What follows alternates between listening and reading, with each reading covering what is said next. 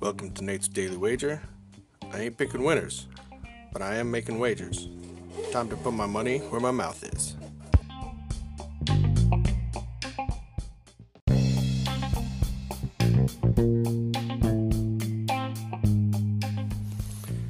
Nate's Wager for September 5th, 2019. Time for some football.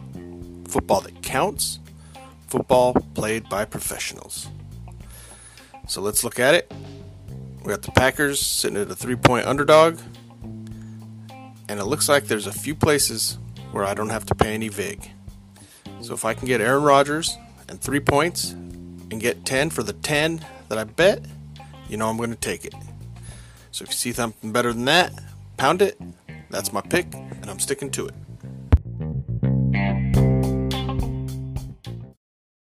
It's only a kick, a jump, a block. It's only a serve. It's only a tackle, a run. It's only for the fans. After all, it's only pressure. You got this. Adidas.